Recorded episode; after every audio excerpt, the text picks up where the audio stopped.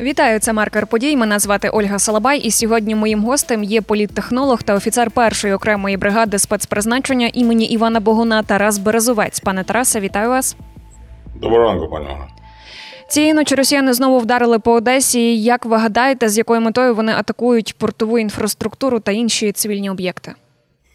Як завжди, головна мета росіян це терор і терор е, цивільного населення. Ялта, перепрошую, Одеса е, це найбільший український е, порт, і не тільки на Чорному морі, а взагалі.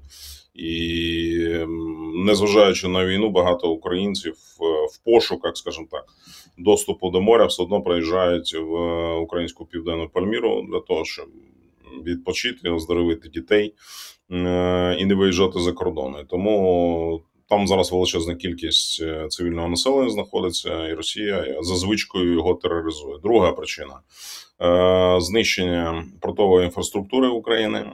Це те, чим Росія займається протягом останніх півтора року. Завдання максимальної кількості економічних збитків, знищення зерна, яке мало вивозитися на експорт, що в принципі і відбулося. Ми знаємо, 60 тисяч тонн були знищені в результаті удара. Е, російськими е, ракетами калібр, і е, третя мета полягає в тому, аби розпрошувати українську систему ППО, оскільки Київ максимально прикритий засобами протиповітряної оборони, противник намагається розтягти, завдаючи ударів по різним. Ми бачимо Львів. Прилетіла в центральну історичну частину Харків постійно піддається обстрілам. Миколаїв прострілюється. Одеса, інші міста. Противник намагається розтягти нашу систему ППО, сподіваючись, що тоді їм вдасться знайти інші шпарини. Ну а офіційна версія про те, що це нібито там удари возмездя, як це назвав Пісков, за удари по Кримському мосту. Ну, це це така собі історія, скажімо так. Е, по-перше, ці виробництва е, не не постраждали. По-друге, вони знаходяться не там, куди прилетіли ракети зовсім. От і якщо росіяни кажуть, що вони знали про це заздалегідь, питання, чому вони не знищили їх перед тим, як е, було завдано удару по Кримському мосту. Ну тобто, знову ж таки, ця версія росіяни, як завжди, розсипається. Чи можна вважати цю атаку на Одесу частиною шантажу для запуску зернової угоди і підключення російського банку до міжнародної системи SWIFT? Це те, чого вони добиваються, в принципі. Путін озвучив п'ять пунктів свого ультиматуму, числі яких підключення російської банківської системи до SWIFT, зняття е- санкцій, як він сказав, зняття всіх обмежень, як вони це назвали, е- допуск російського зерна і російських добрив на світові ринки.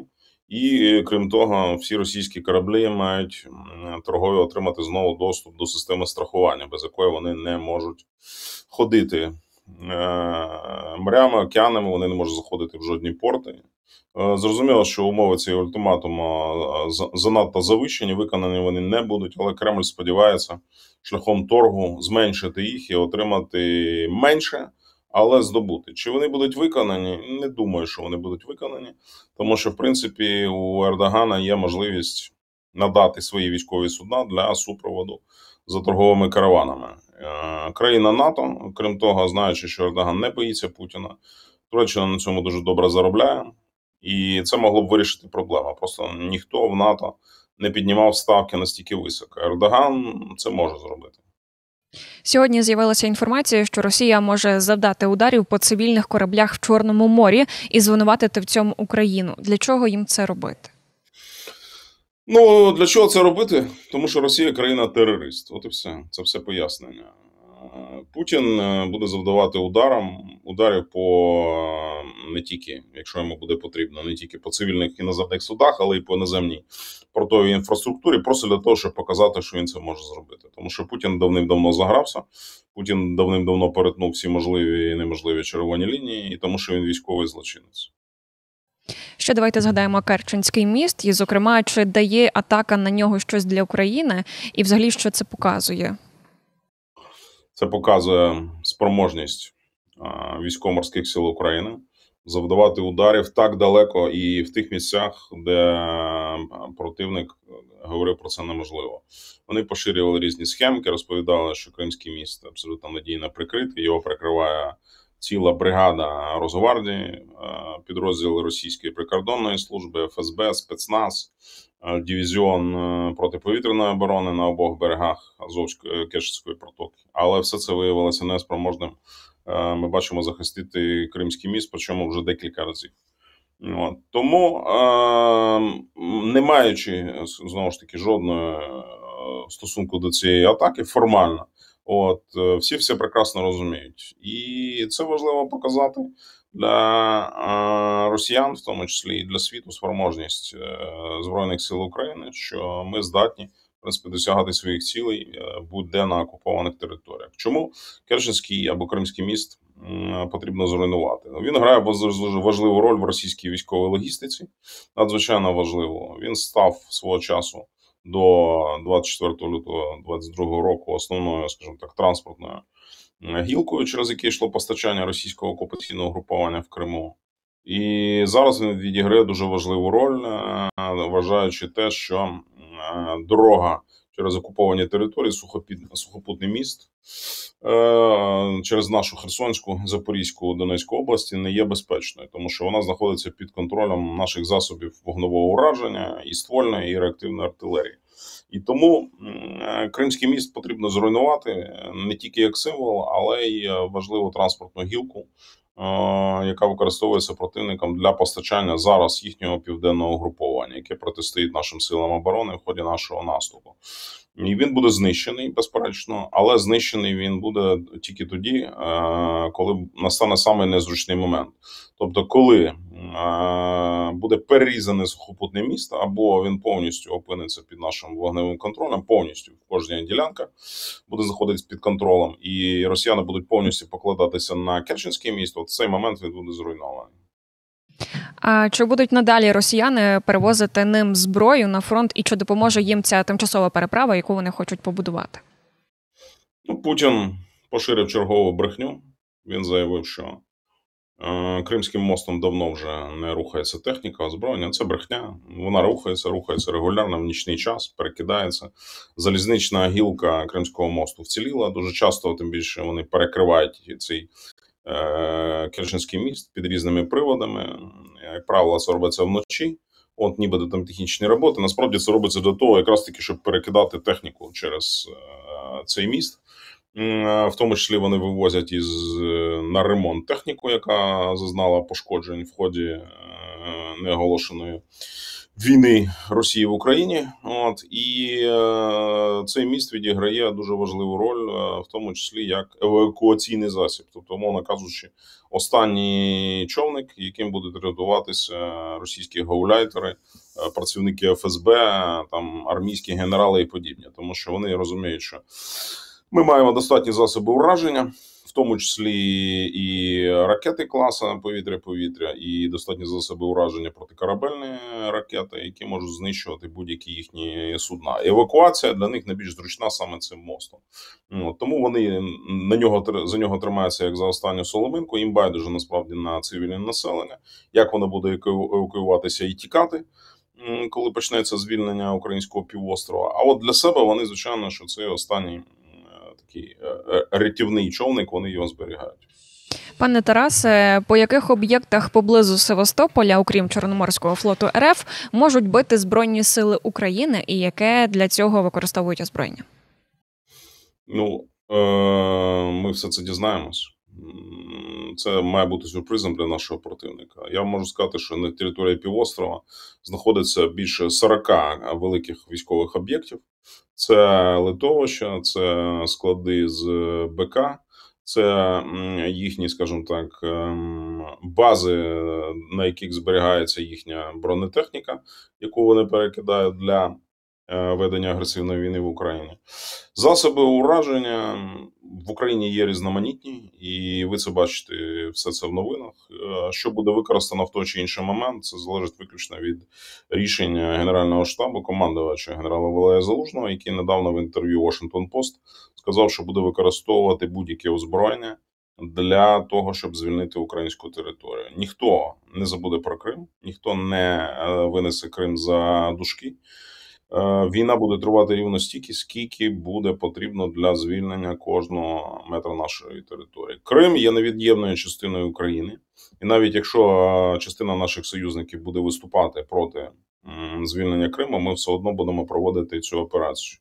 Ми не можемо здати ні одного метру нашої землі, тому що так записано в нашій конституції. Територія України є неподільна. Ми не можемо залишити наших е, громадян, які чекають нашого повернення там. Їх достатньо багато, повірте мені, в тому числі усвідомлення зараз приходить до тих наших українців, які можливо там ще раніше коливалися, перебували е, під впливом російської пропаганди. Зараз у них починають відкриватися очі. Не у всіх, далеко не у всіх, але багато людей зараз переосмислили свою позицію, особливо тоді, коли війна прийшла на територію Криму. Крим зараз треба говорити, що Крим це зараз така сама зона ведення бойових дій, як Луганська, Донецька, там Харківська чи Запорізька області. Там уже зараз війна, так ще не повноцінна. Але щільність, е, з якою зараз там відбуваються події, дивіться, там немає інтервалу. Фактично, не те, що там через тиждень, а фактично кожного дня щось зараз стається. Я би говорив про те, що події на території Кримського півострова є частиною якраз таки українського наступу, наступальної операції зі звільнення в першу чергу наших південних і східних теренів. Тому півострів Крим став частиною, і він по суті є сьогодні зоною ведення бойових дій. Як ви вже сказали, найчастіше щось відбувається саме на території українського півострова, і це щось відбувається саме за допомогою дронів. От чи достатньо в Україні цих дронів, щоб і надалі е, діставати окупантів? На війні ніколи не буває чогось достатньо. Такого не буває. В принципі, я не пам'ятаю жодного разу, щоб е, ми сказали, так, у нас цього достатньо, да, ми нічого не потребуємо. Тому що війна це щоденна потреба, логістика. Е, Буває таке, що те, що не потрібно сьогодні, раптом виявляється потрібним завтра. Да, В 2014 році ніхто не міг собі уявити, яку роль будуть відігравати БПЛА в цій війні. А от подивіться, наскільки все це змінило. Да наскільки е, скільки довго списували бронетехніку і казали, що танки це залізні граби, які нікому не потрібні. А подивіться, наскільки важливою є сьогодні е, танки введення цієї війни, в тому числі навіть застарілі, навіть старі застарілі радянські танки, Т-55, Т-64, вони можуть використовуватися, зариватися в капоніри, використовуватися в якості довготривалих вогневих точок, і вони дуже важливі, не кажучи про більш маневрені сучасні танки. От Росія має достатні можливості для виробництва і модернізації свого озброєння і для ремонту. Тому не треба тішити себе, що якщо в зведеннях генштабу ми бачимо велику кількість знищеної російської бронетехніки, що в них нічого не залишилось. Це не так. Вони виробляють постійно, вони нарощують це виробництво і виробництво БПЛА, і виробництво бронетехніки, в тому числі старої радянської. І вся ця техніка працює. І в цій гонці нам треба не відставати від нашого ворога, тому що наш ворог суттєво наростив виробництво озброєнь, і в тому числі і ракет крилатих. Вони шукають можливості, знаходять шпаринки, завозять в тому числі західну радіоелектроніку для своїх крилатих і балістичних ракет. І наш ворог не сидить, склавши руки. Ця війна далеко не закінчена. Вона буде дуже тривалою. Ті, хто вважає, що там до завершення лишилося там кілька місяців, можливо, що, що все це закінчиться. Ну це можливо тільки в випадку там форс-мажора смерті Путіна перевороту в Росії, початку там громадянського конфлікту, от, або інших форс-мажорних сценаріїв, які змусять керівництво Росії, чи хто буде на той момент знаходитись при владі в Кремлі, сісти за стіл перемовин. Але за всіма розрахунками ця війна буде тривати ще достатньо довго, і вона вже триває. Нагадаю, вже 10-й рік, з 2014 року. Це далеко не 2022 рік. Вона вже триває майже 10 років, і вона може тривати ще і 5 років, і 10, знову ж таки, з певними перервами. Тобто, ми можемо укласти навіть якесь тимчасове перемир'я за допомогою наших західних союзників з росіянами, а потім вони знову, накопивши ресурси, знову почнуть війну через рік, півтора, два. Тому ця війна буде завершена тільки з звільненням всієї української території. По перше, по-друге, вступом України в НАТО і е, максимальним послабленням Росії, щоб вона була нездатною починати подібні експансіоністські війни на своїх кордонах. Як ви вже казали, усі атаки на тимчасово окупованих територіях це є частина контрнаступу збройних сил України. От як зараз просувається цей контрнаступ? Цей наступ просувається згідно з планом командувача генерала Залужного і Генерального штабу збройних сил України. Наше головне завдання збереження життя особового складу, збереження техніки, яку ми отримали від наших західних союзників. Тому е, на даний момент підрозділи українських сил оборони е, вже знищили так звану сіру зону, зайшли і взяли її під свій контроль, яка відділяла українські сили оборони і е, окупантів. І зараз ми наступаємо на широкому фронті. Мета цього наступу зменшити наші втрати. Ми поступово зараз розбираємо першу лінію оборони противника. Да? Тому цей е, помірний темп наступу пов'язаний в першу чергу з тим, що ми не створюємо десь прориву на якісь території. Прорив е, може мати як позитивні боки, так і негативні. Негативні це велика кількість втрат серед особового складу і техніки, і загроза оточення з боку противника, тому що противник наш теж дуже укріплений і він підготовлений. Він знає, як вести сучасну війну. Наступаючи широким фронтом, ми захоплюємо більше території. І візуально, можливо, це виглядає не так ефектно, як глибокий прорив шириною там 10-15 кілометрів, там прорив на 50-100 кілометрів. Але ми просуваємося і звільняємо достатньо великі площі території. Просто це не так помітно, тому що це просування йде по всій лінії фронту. Немає глибоких проривів, саме тому, щоб не давати противнику можливості оточувати наші штурмові підрозділи. Тобто йде розбір поступовий, туди слідом за штурмовими підрозділами заходить звичайний мотопіхота, заходять стрілецькі батальйони, закріплюються далі, шукаються лазівки, розбирається наступна лінія оборони противника. Важливо також те, що це непомітно для широкого загалу. Ми знищили величезну кількість логістики складів противника за лінією фронту. Просто всі хочуть бачити перемоги, назви звільнених населених пунктів.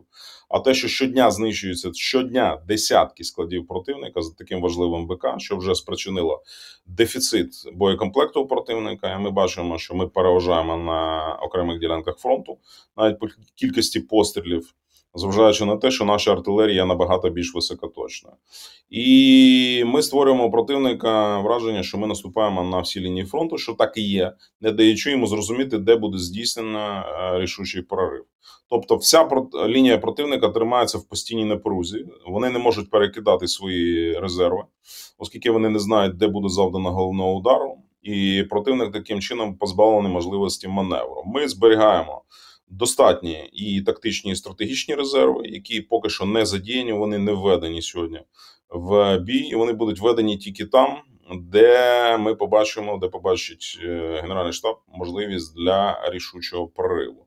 Е, шляхом стримування, в тому числі, знищуються зараз, утилізуються найкращі підрозділи противника, які в нього поки що залишились, бригади ВДВ. Е, їхні елітні танкові частини, як та ж сама та, та Кантемирівська дивізія, задіяна на Лиманському напрямку, і знищується авіація противника за рахунок підтягнення сучасних систем протиповітряної оборони. Тобто, коли ми побачимо, що лінія оборони противника стане достатньо тонкою на якихось ділянках фронту, от туди і будуть переправлені наші основні резерви. Пане Тарасе, дякую вам за розмову. А я нагадаю, сьогодні гостем маркера подій був політтехнолог, офіцер першої окремої бригади спецпризначення імені Івана Богуна Тарас Березовець. Мене звати Ольга Салабай. До зустрічі.